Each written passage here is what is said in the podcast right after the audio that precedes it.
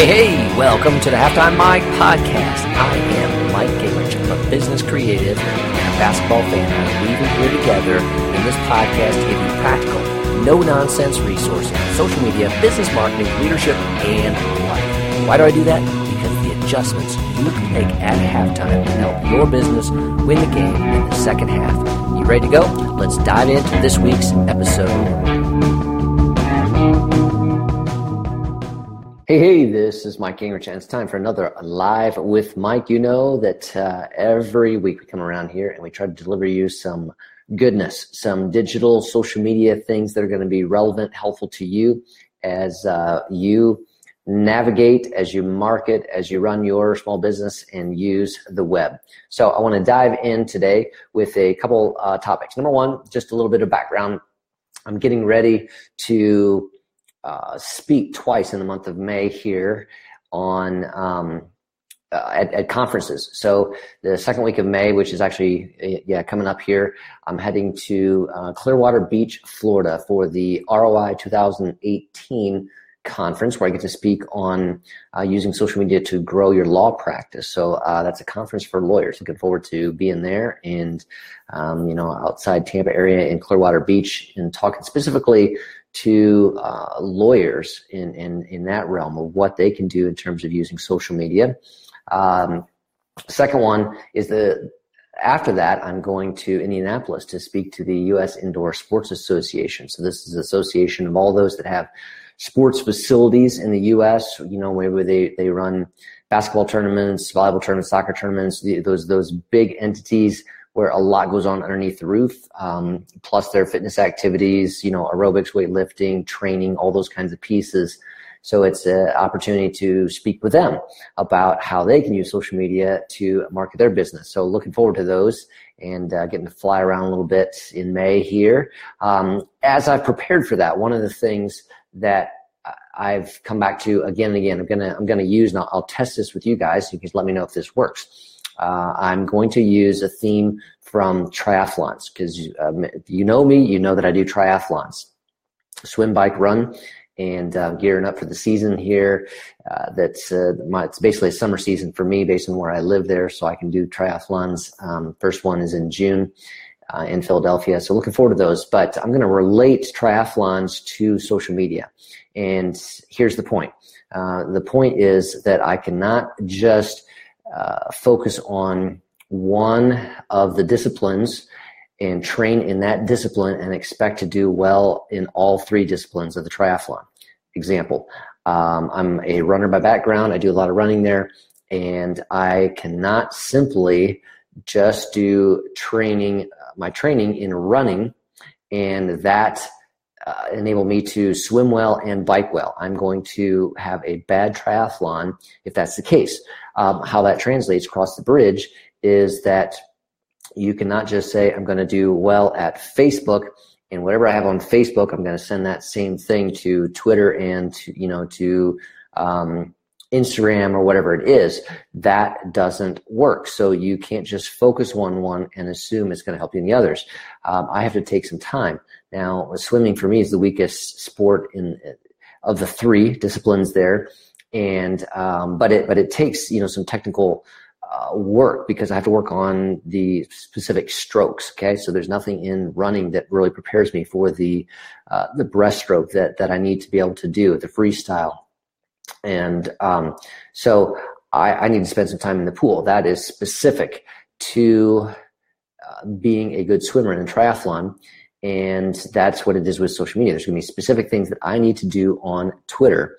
And uh, I'm going to actually talk about those in, in a second there.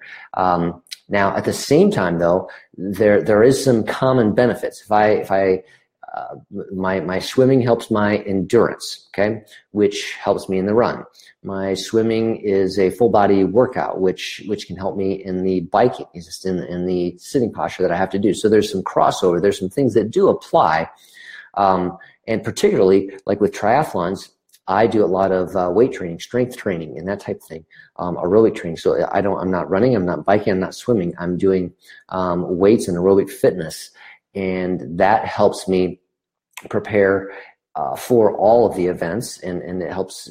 Some of the weights I do are specific to one event. So again, related to social media, that helps you think through um, what you need to do. There can be overarching things, you know, such as using Agora Pulse or Hootsuite, uh, Buffer app, those types of pieces to manage, you know, multiple social media accounts within one venue. Okay, that type of thing, and um, you can you can pull in from those some of those sources, you know, an RSS feed, you know, from your blog post. So that's that's finding some ways to get some information in there that is the same, but then uh, what you want to do is customize that information for the specific platform. Okay, and what you what you share on Instagram, you know, it's going to have to be um, a picture or a video, and it's not going to have a clickable link in it, and hashtags are going to be important, that type of thing. Um, where on Facebook. And, and, you know, so there might be some crossover because you might be able to do a one minute video that you can use on Facebook, on Twitter, and on Instagram. Okay. Um, but if it's longer than that, it's not going to work because that can work on Facebook, but it doesn't work on Instagram, for example. So um, that that's that's how I, am going to talk about it in the in the sessions. Is you know you got to know the platforms. You got to know what works on Twitter, Instagram, and Facebook. There are some commonalities, things that you can apply to to get engagement. Uh, you know, video is working well. That's across the board. Um, photos work better than just text. That's across the board. Uh, however, you need to specialize for that platform. So uh, that's what I'm going to do in these upcoming speaking events. You know, does that analogy work? Can I use that? Let me know.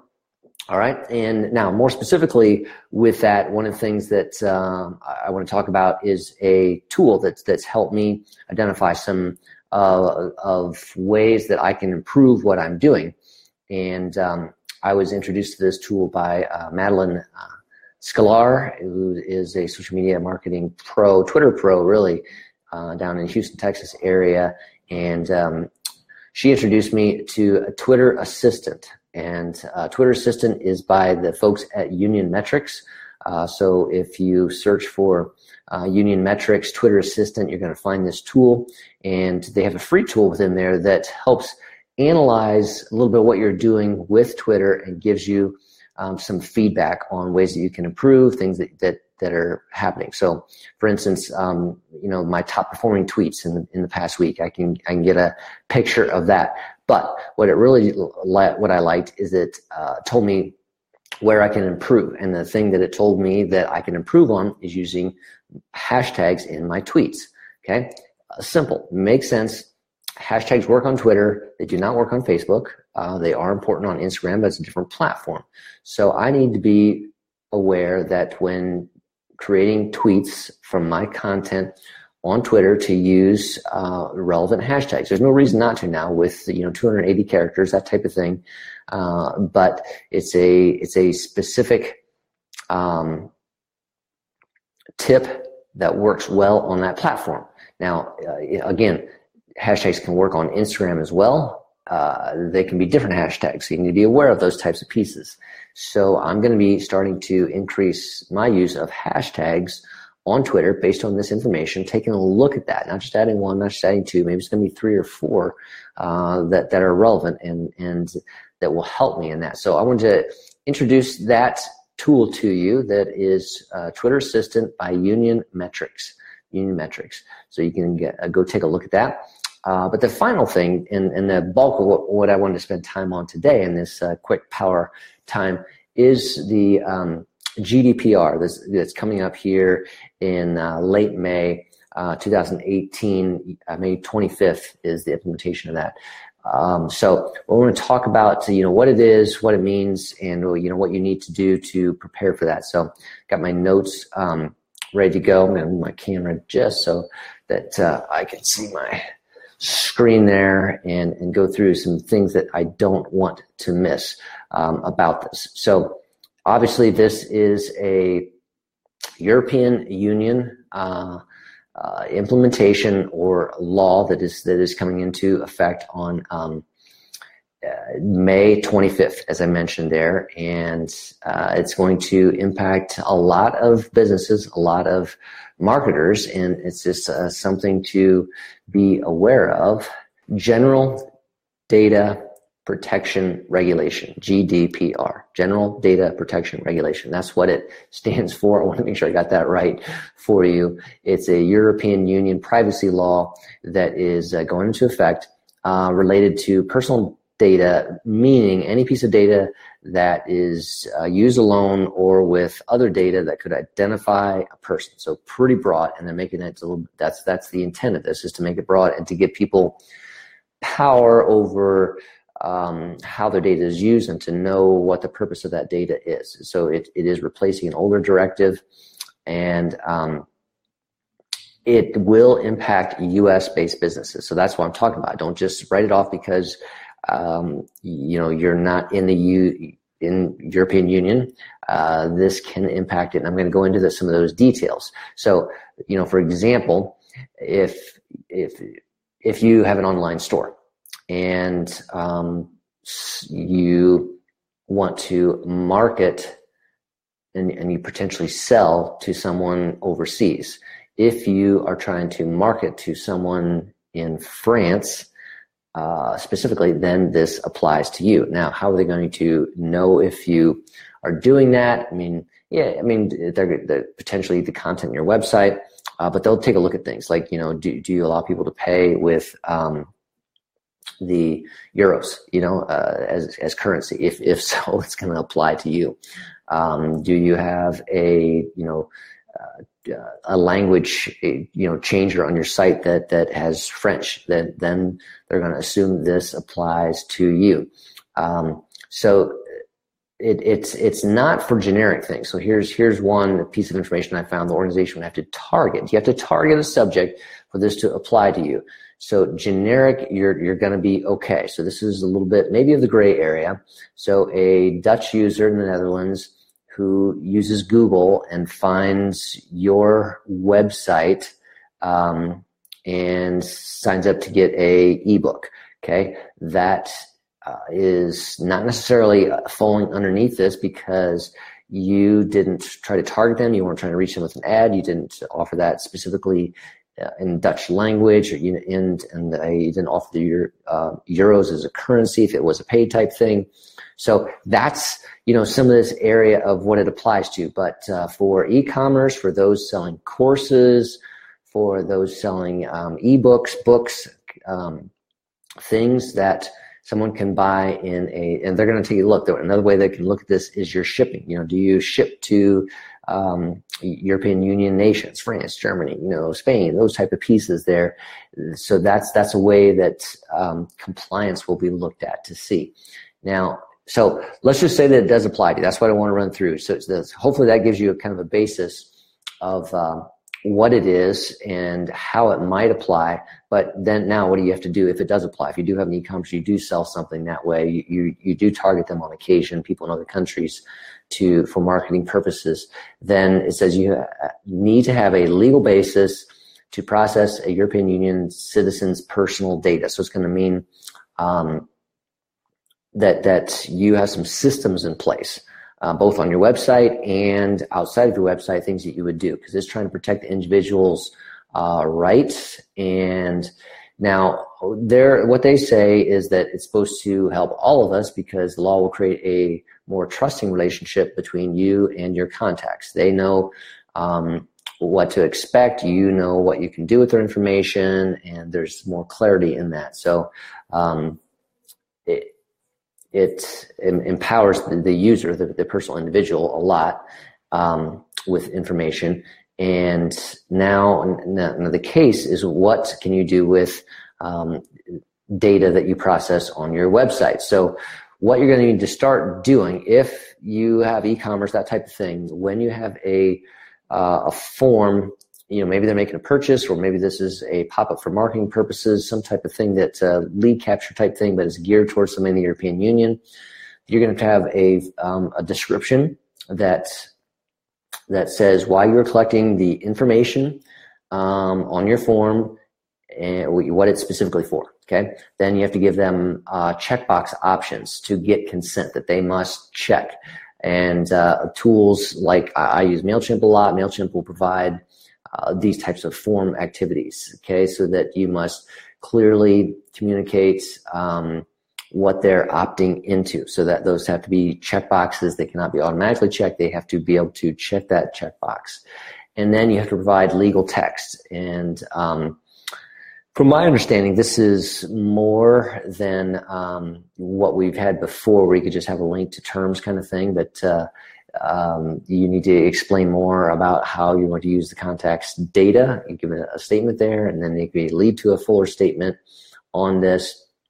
Um, there's kind of the cookies, describes any cookies or tracking technologies you might use on your website.